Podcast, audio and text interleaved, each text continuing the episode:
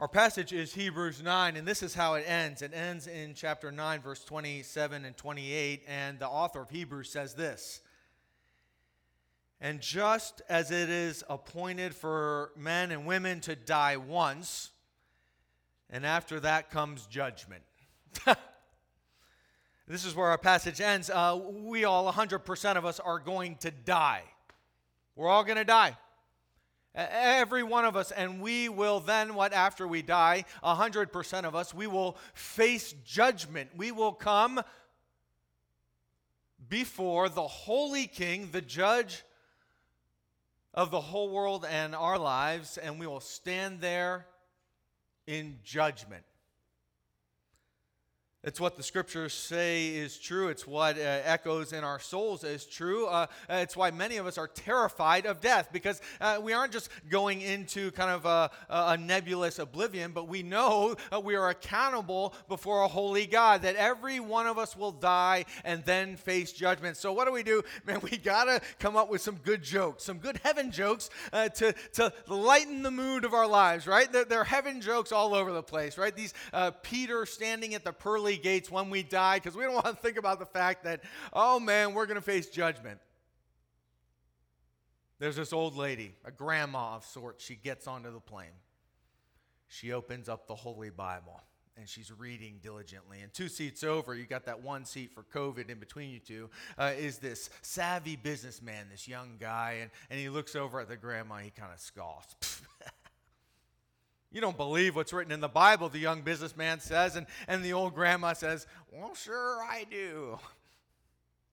And he says, he says, uh, but you don't believe, you know, about that, that. What was that guy's name? That guy who got swallowed by a whale, was in the belly of a whale for three days. And, and she says, Jonah? And he says, Yeah, yeah, Jonah. You don't believe that he was actually in the belly of a whale. And she goes, well, yes, I do. And he says, Well, how did he stay alive for three days in the belly of a whale? And she goes, I don't know. When I get to heaven, I'll ask him. And the businessman says, How do you know that Jonah's in heaven? Maybe he's in hell. And then she says, Well, then you can ask him.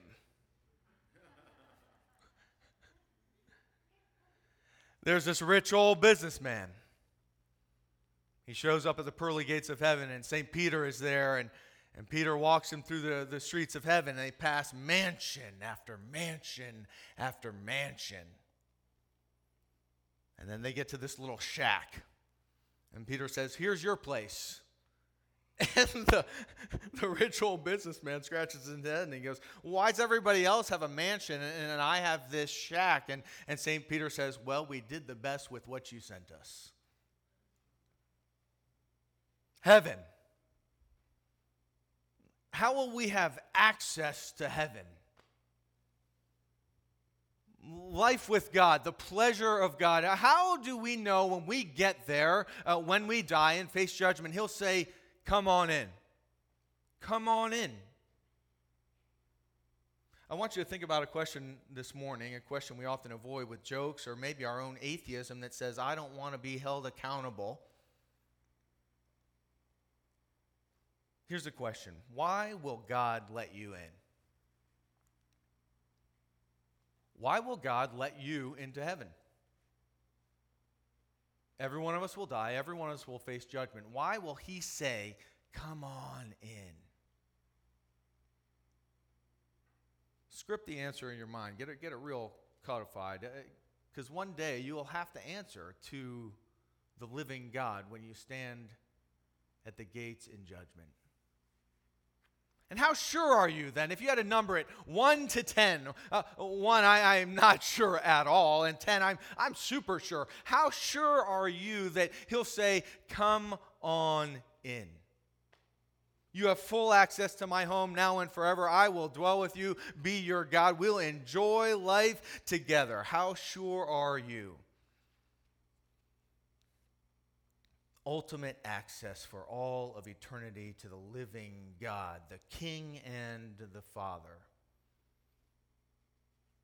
How sure are you that He'll welcome you in? And why will He welcome you in?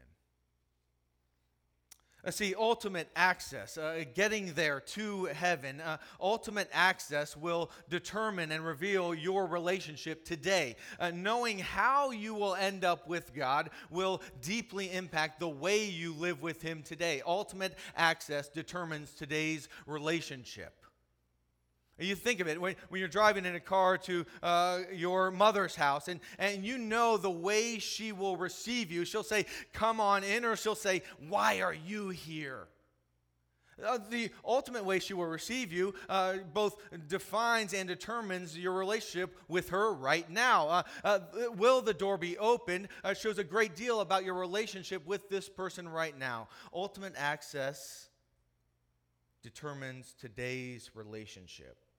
And what we've looked at all through the book of Hebrews is that Jesus shows himself sufficient, better than any way that we could approach the Holy Father. Uh, Jesus shows himself sufficient for life, salvation, that, that we would not give up on him. We would not go back to other ways, but we would walk with him all the way to those pearly gates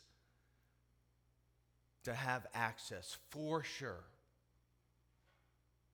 into heaven to live eternally with our God. And it would change everything about today's relationship with the living God. So, as we look at chapter 9 and the idea of access to our God,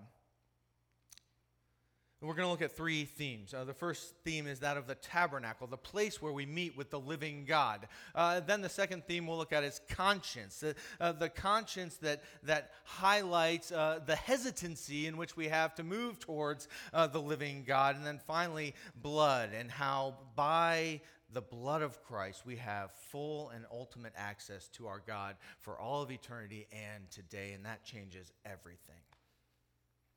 So, the first theme of the tabernacle, the place in which we meet with God. The second theme of our conscience that highlights our hesitancy to go near our God uh, because we don't know how He will receive us. And then finally, the blood or the access that draws us into intimate relationship with our God. Theme number one the tabernacle. The tabernacle, the Mishkan, is the, uh, to dwell or to meet with God. We see uh, the tabernacle described in chapter 9, verses 1 to 5.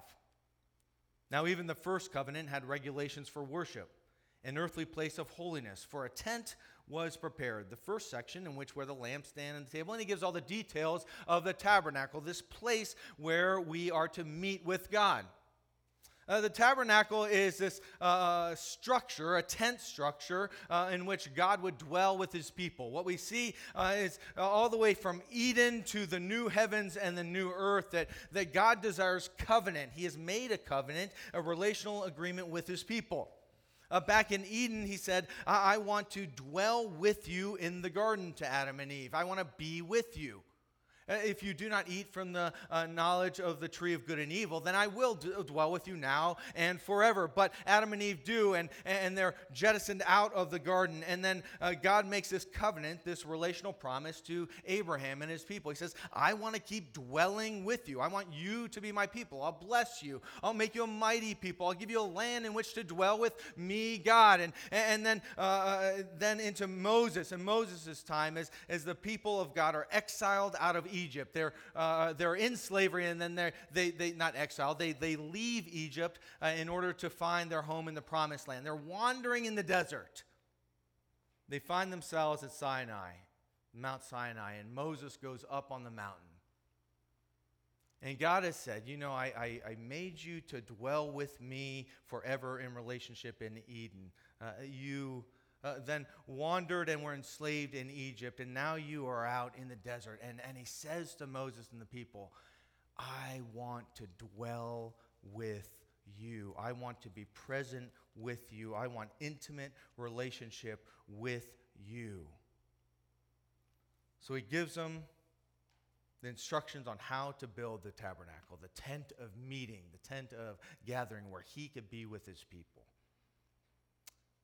If you've ever read through the Bible, you've gotten to Exodus and you see detail after detail after detail. Uh, put poles up this tall, uh, make them this long, and hang uh, curtains like this, and on the curtains uh, put this color and that graphic, and, and over and over again. And here's the purpose for the tabernacle, God states in Exodus 25, verse 8.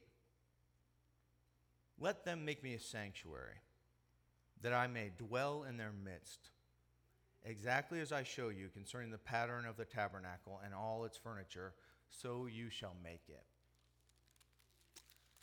God says, I want a place to come down and be with you. Exodus 29, verse 45. I will dwell among the people of Israel, and I will be their God. They shall know that I am the Lord their God, who brought them out of the land of Egypt, that I might dwell among them. I am the Lord your God. See, in this covenant relationship, there is always a place where God says, I want to come and meet with you whether it be in the garden and all of creation, or now in the tabernacle as they uh, wander the wilderness, or, or then in Solomon's temple, which is uh, then uh, kind of a, a mimicking of the tabernacle, or then again in the new heavens and the new earth where there will be no temple, but God will again dwell with his people. He says, Where there is a covenant relationship, there is a place where I come and meet intimately with you. I want to be with you. And he constructs the tabernacle in this kind of way. Uh, the author of Hebrews captures a lot of these details, but uh, it, it is like this there's uh, uh about 150 feet, right, uh, of, of tent. There's this outer curtain around the tent, and, and, there's this entrance in the east. And, and because to be east of Eden is to be cast out of God's presence, like uh, Adam and Eve. And so uh, you are to enter from this one gate, this one kind of uh, hanging a curtain. And you walk in, and, and first you see a, a bronze altar where in the morning and the evening a lamb is offered to remind the people, oh man, we're sinful people. We should never be able to approach our God.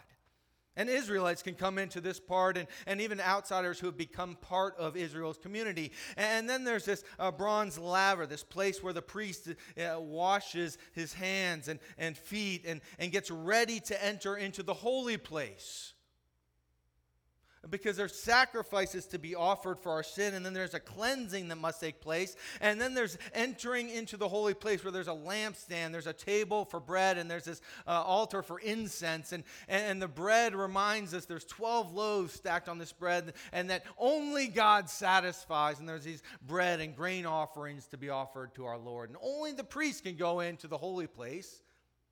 And then there's a lampstand with, with uh, seven candles in it, three's on the side and one in the middle, and it burns, and, and it's the only illumination in this kind of dimly lit uh, holy place. And then there's this altar of incense, and the incense, uh, it kind of goes in and out of the holy place and the most holy of holies. So it's kind of in and out of that inner sanctuary, covering us in the aroma that is pleasing to our God that we might not be crushed by his holiness.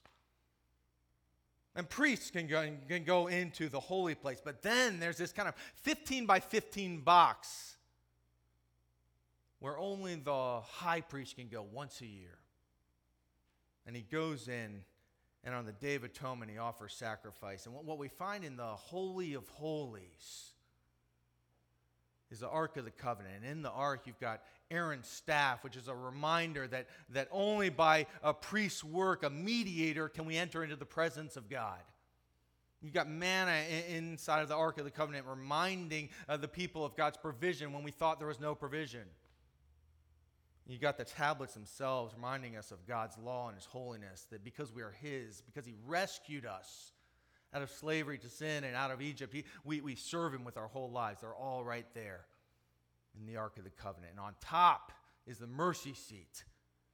The cherubim on each side, these angels, reminding us that holy, holy, holy is the Lord. We should never have access to this God. Uh, it is only by the blood that is wiped on this altar, the blood of a goat or the blood of a lamb, that, that we can step in and find mercy from our God that he might dwell with us. And, and when they erect this whole tabernacle in Exodus 40, and we see the cloud and the fire and the presence of God come and dwell, and everyone's like, oh my God!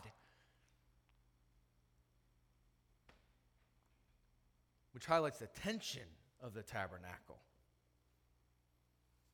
Which is, uh, God is creating a place among us where we'd say, he's, he's saying, hey, come close, come be intimate, know me, be shaped by me, transformed by me, enjoy a relationship with me, the living God.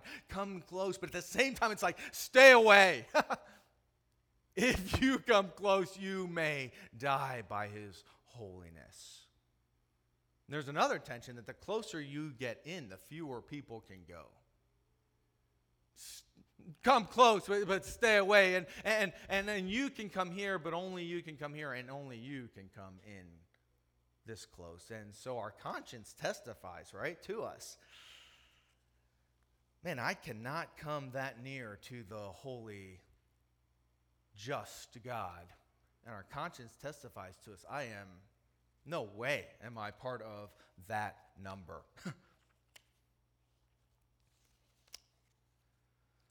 Theme two, our conscience, which testifies and highlights our hesitancy to come this close to the living God and our hesitancy to believe that we are part of the number that could. Notice how the author of Hebrews puts it because this whole uh, system has been erected around the tabernacle to gain access to the living God. he says, according to this arrangement, verse 8 of chapter 9, gifts and sacrifices are offered and what cannot they do? And they cannot perfect the conscience of the worshiper. They cannot perfect or make whole this stained conscience. There's always discord. The conscience never comes together in a way that it says, Ah, I know I can approach this God. He wants me close to him. Ah, I know I am one of the number who can be embraced by the holy God. I can call him Father. He wants me close to him. The conscience is never perfectly purified, never finds great resolve in a way that says, I am his for sure. Now and forever, I am his because Inside we are impure, and these things deal only, verse 10, with food and drink and various washings, regulations of the body imposed until the time of Reformation. They deal only with the outside, where, where the problem does not reside because the problem resides within us. And these are all external things that are being taken care of. And in the blood of an animal sprinkled for cleanliness, it, it always stays outside these purification codes. It never gets into the real issues. They're over and over. The number is not enough to deal with my sin repetitiously. Aren't you still journaling about the same sins you were committing back in high school?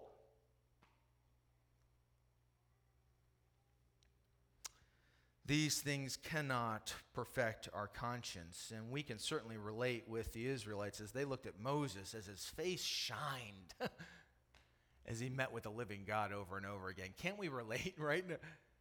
Saying, oh man, I wish I had what he had. I wish I had that kind of deep relationship, that transformative relationship. It, it, says in the text in Exodus that he was a friend of God. He goes up onto the mountain, he goes into the tent, and he enjoys relationship with the living God. He comes out transformed so much that everyone puts veils over their faces because, like, man, he is bright. This guy is amazing. He's not like us. We'll just stay out here. And, and they know there's tons of evidence in their life and our life that, that our consciences are soiled, stained. Even as Moses is up on the mountain getting these tabernacle instructions. He's up there in Exodus uh, 30, 31. He's receiving these instructions, and then he comes down. And everyone has decided he's been up there way too long. And they've created a golden calf to worship instead. They say, Moses, we didn't know where you were, so Aaron and everybody here, we just created this calf to worship, and the Lord's anger burns.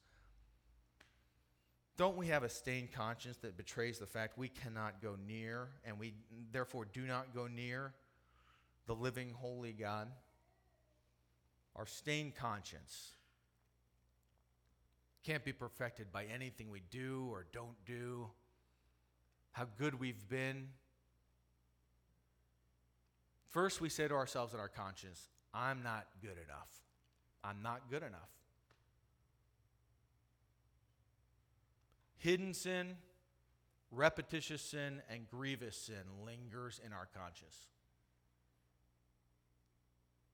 Hidden sin. We, we take sin and we, and we hide it. And, and we, we, we know it's there, and we know the Lord knows it's there, and it just lingers with discord in our stained conscience in a way that says, I'm not good enough if you all just knew what I think and what I do, what I don't do, what I've looked at, I, you would know I'm not good enough. And we have hidden sin in our lives that says, I cannot approach the living God, and I can't be honest with you guys, and I can't be honest with Him. Repetitious sin. You say to yourself over and over again, I cannot believe that I keep tweaking these truths in a way that other people think better of me when I know I'm just lying. I can't believe I've stumbled again in that way over and over again. Hidden sin, repetitious sin, or grievous sin keeps us saying, I'm not good enough. You, you look back in your life and you say, I'll never get past that guilt. The things I did with my girlfriend or my boyfriend, the, the way I spoke to my coworker, uh, the, the, the, the injustice, the way I treated someone with less power than me. I'll never get over that. He'll never receive me. Doesn't your conscience testify to the fact that you are not good enough? I'm not good enough? I'm not good enough. Second, I've not done enough. Maybe you live your life in dry legalism. You worked without joy for the church you have served, and you put on a facade of a smile, but man, you're just slaving away. More and more and more to find yourself pleasing to the people in the church and to a God you think is not pleased with you.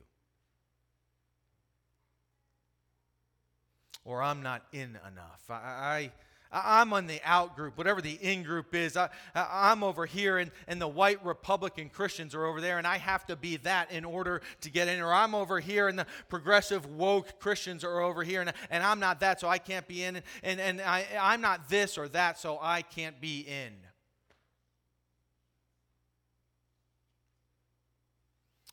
Our stained conscience leaves us saying when we get to the the doorway to a relationship and access with God, we see this welcome mat.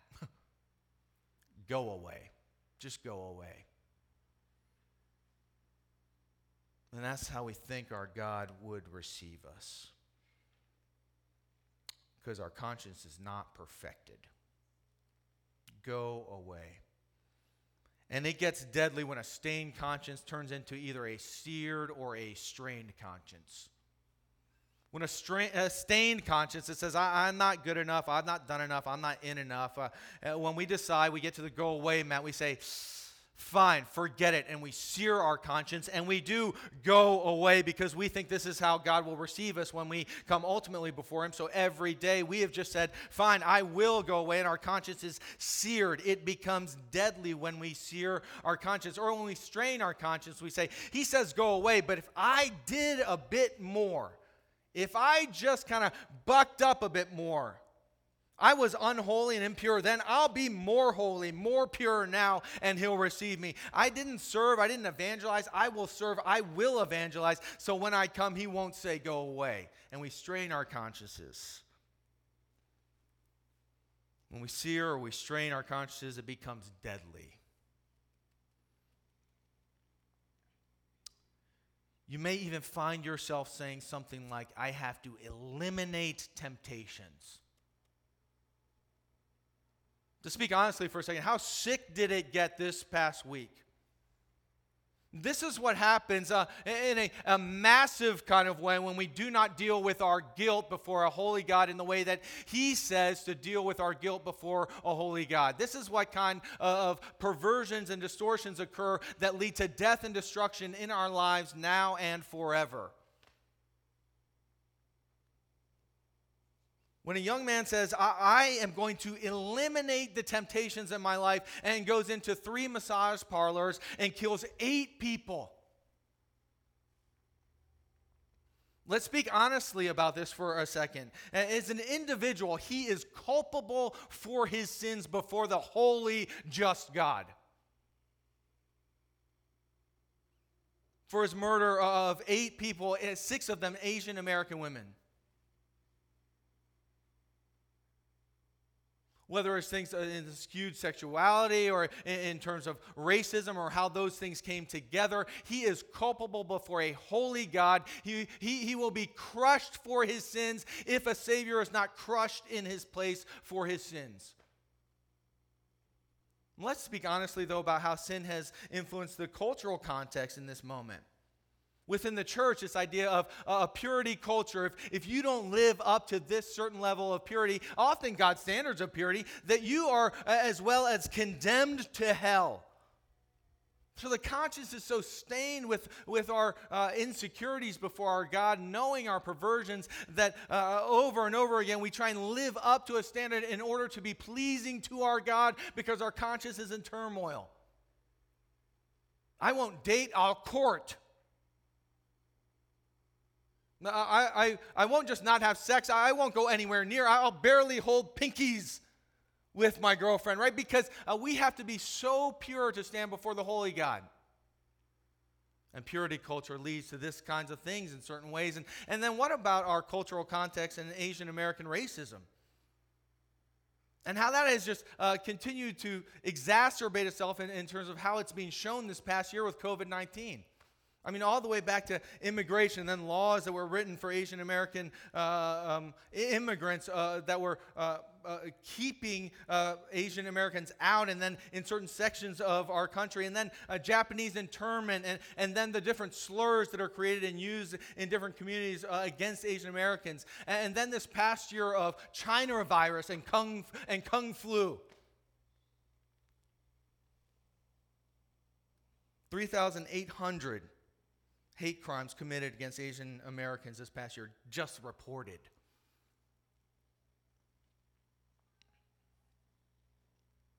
And you say it's no big deal to say China virus or Kung flu. It's because you're not Asian American. And the holy God looks down and says, You have broken covenant with me, every one of you, because you have not lived a holy life. We don't relate to Him the way we ought to. We don't relate to one another the way we ought to. And we will die and face judgment. Every one of us. We're a bunch of Nadabs and Abihus. Leviticus 10, two sons of Aaron who come before the holy God and are consumed by his fire because of their disobedience at the tabernacle. Which takes us to theme number three. If the blood of goats and bulls, the sprinkling of defiled persons with the ashes of a heifer sanctify for the purification of the flesh, how much more will the blood of Christ, who through the eternal Spirit offered himself without blemish to God, purify our conscience from dead works to serve the living God. He is a mediator of a new covenant by his blood.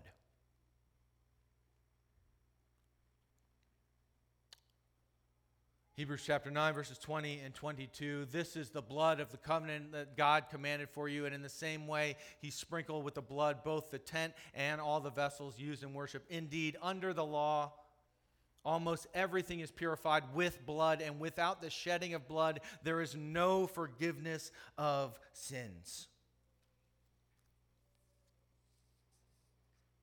We have broken covenant with the living, just, holy God, and we will face judgment.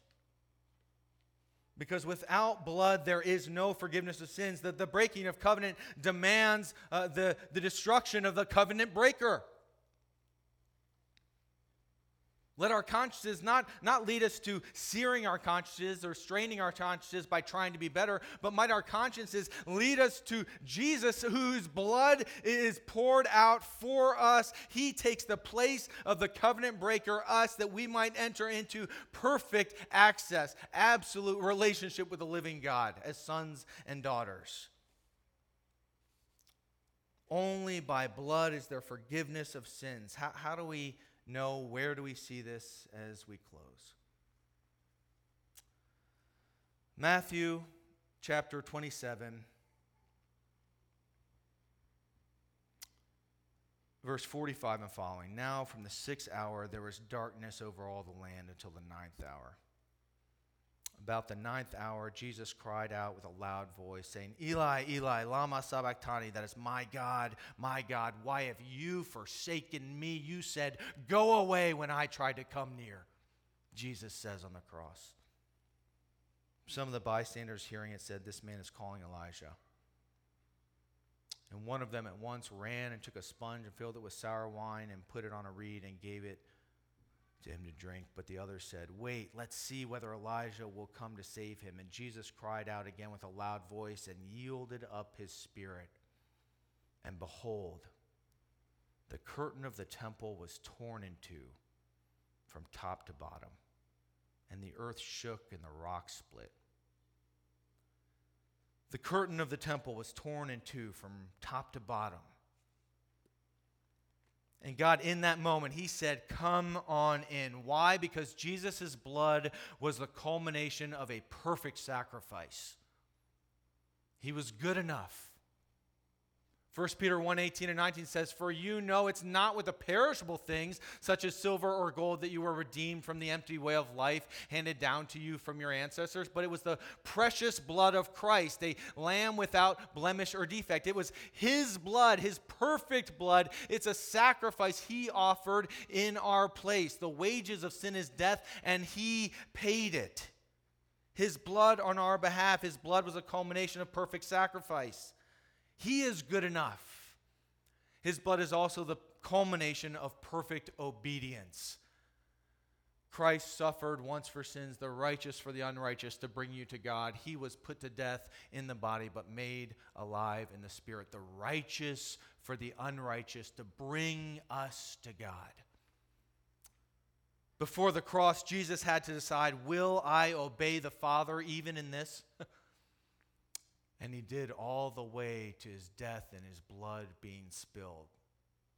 His blood is the culmination of perfect sacrifice in our place, and his blood is the culmination of perfect obedience in our place. He has done enough. And in Revelation chapter 7, where there's no more temple in the new heavens and the new earth because we will dwell with our God because of the work of Christ, there's all tribes, tongues, and nations. They're worshiping God. And John comes into the scene and he looks around and he talks to an angel there. And, and the angel said to him, Sir, you know. And he said to me, Who are these, right? These are the ones coming out of the great tribulation. What they have been washed, their robes, and made white in the blood of the Lamb. Outsiders brought in. Jesus' blood means he's the perfect sacrifice, good enough in our place. Jesus' blood means he's the perfect obedience. He's done enough in our place. Jesus' blood means you and I are welcomed in. We are in enough because his blood is humanity's blood poured out for us. The veil is torn. And the welcome mat is this. Because of the blood of Christ, you and I can approach the throne of grace with confidence and be welcomed in because his blood was spilled, his body was broken in our place. So submit yourselves this morning to God. Resist the devil and he will flee from you. And what? Come near to God and he will come near to you. Because Jesus has done enough. Jesus is good enough, and Jesus brings you in as a son or daughter by his grace.